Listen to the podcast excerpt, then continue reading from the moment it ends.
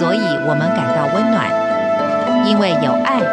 所以世界充满希望。十分暖心文，传递善美乐，让爱无所不在。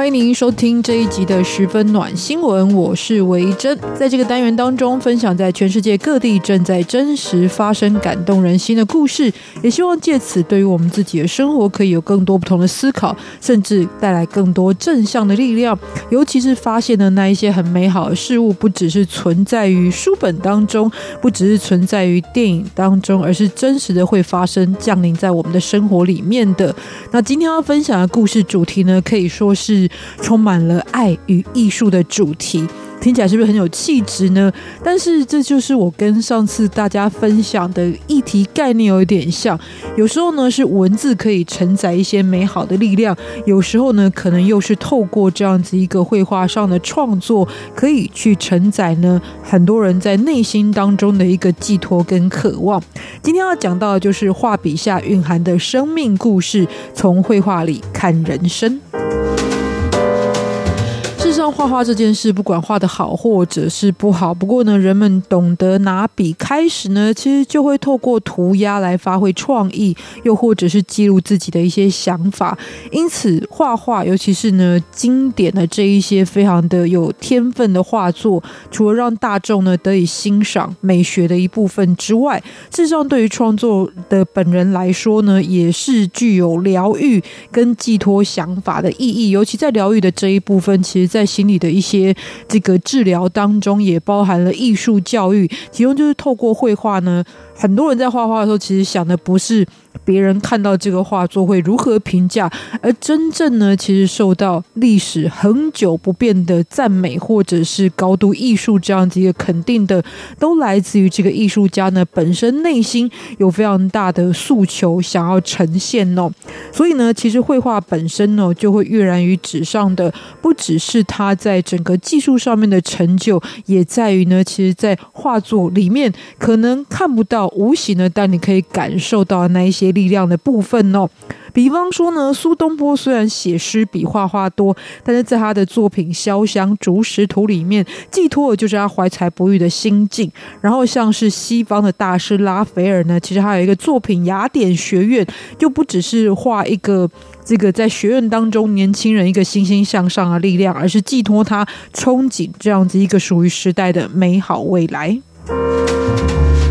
那今天先分享的故事，就是来自于法国的印象派大师莫内。尤其很多人讲到莫内，一定会提到他真爱的妻子，也就是卡密尔两人之间的一个爱情的故事。他们大概在二十来岁左右相遇。这个那时候还没有成名的莫内呢，诶，要画一部作品，然后当时的卡密尔就是担任这个作品的模特儿，所以两人因此而认识，然后就一见钟情了。可是呢，卡密尔的父亲呢，非常反对女儿嫁给这个默默无闻的画家，所以呢，他们谈了一段时间的恋爱，甚至呢住在一起，还生下了小孩子。直到三年之后呢，才得以结婚哦。但从此之后呢，卡米尔也就成为了莫内画作当中的唯一女主角。比方说，他有很多经典著名的作品，像是在《野罂粟》当中看到的就是呢，这个他的妻子跟孩子就是母子相伴，然后呢，在这个田野当中洋溢的幸福感，或者其实他的这个妻子。卡米尔在三十七岁的时候，很早年就去世了。所以莫内呢，透过不同时期的撑阳伞的女人这样子一个主题，然后呢，从妻子离世非常模糊的身影，表达内心的痛苦，到后来呢，有一种重游旧地的一个怀念的感觉。都寄托了莫内对于他一生当中唯一的挚爱卡米尔的情谊、哦，所以常常有人会问啊，其实是不是在小说或电影当中呢，才会有真正专情的主角们？然后呢，一生一世只摆着一个人是自己的最爱呢？莫内告诉大家，这是真的存在的。即使也许你读到他的故事呢，会发现他后来有再婚，但是呢，这要考虑到莫内当时的一个时代背景，还加上莫内其实会再婚的背景，有一点。点比较复杂，也不是说复杂，就是比较特殊。因为莫内后来第二任妻子呢，原本这个妻子的丈夫呢是莫内的赞助人，但后来破产了，所以呢，等于他赞助人的妻子是流离失所情况之下，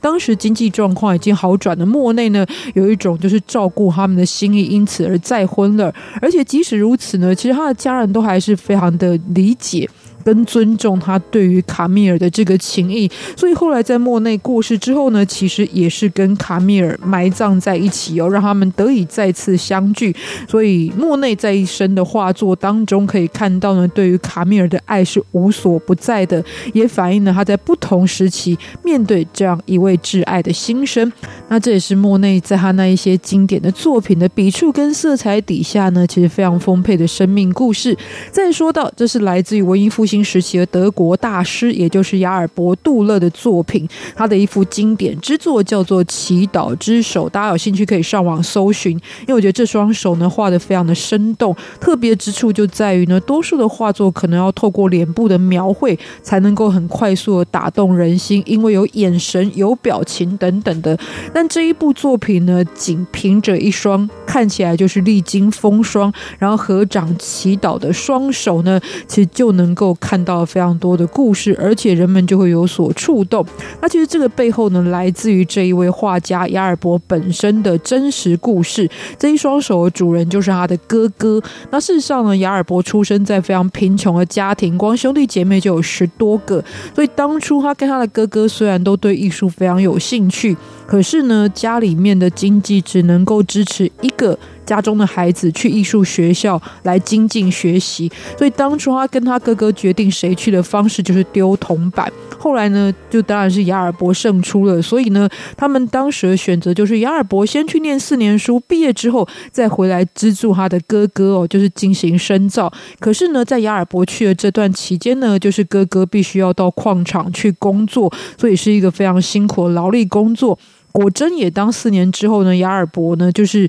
呃发挥了他艺术上的天分，然后呢这个等于是有成就之后回到家乡，到矿场去找他的哥哥，然后呢告诉他的哥哥，我现在可以开始资助你去学画。但他的哥哥呢却说自己已经没有办法再从事这一门非常需要精细手艺的工作，因为他在矿场当中的这一些劳力的工作，以及让他的关节受伤，甚至呢会颤抖的情况之下，他已经没有办法再学绘画了。然后有一天呢，亚尔伯就看到他的哥哥呢跪在地上，双手合十，对上天祈愿道：“既然我没有办法再学习绘画的艺术，我希望把我所有的热情跟才能呢，全部都交给我的弟弟吧，让他可以发挥到他的艺术天分，发挥到最极致吧。”那这对于原本就对哥哥很感激的亚尔伯来说，然后而且又充满愧疚感的他来说呢，就想要留住这样子一个非常深刻的印象哦，所以呢，就画下了这一双手，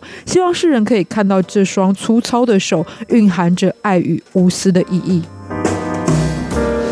那其实回到台湾，这个也有很多相关的故事。我希望在今年四月呢，这个台湾的百货品牌远东收购就有一个属于少年楷模的呃相关的奖项。那当中的得主之一呢，是罹患了重度脊髓性肌肉萎缩症的学生郑丽宁。那其实他呢，就是身体基本上是不能够动的，只能够用眼睛跟简单的手势来跟人们沟通。那他非常喜欢绘画，所以呢，他就透过了学习用眼睛来控制。电脑的方式，而且参加特殊疾病的绘画班，然后开始呢就画出了属于自己内心世界的精彩作品哦。所以记到这几个故事呢，其实就是看到从过去到现在，人们呢即使身体上有很多的不便，或者遭到很多的挫折创伤，但是呢还是可以透过绘画来展现自己的意志。其中呢，其实背后蕴含的我最想分享的主题就是，每件事情的背后其实都不像它表面上看起来这么的简单，包含。一幅画、一出戏、一张凳子、一个杯子，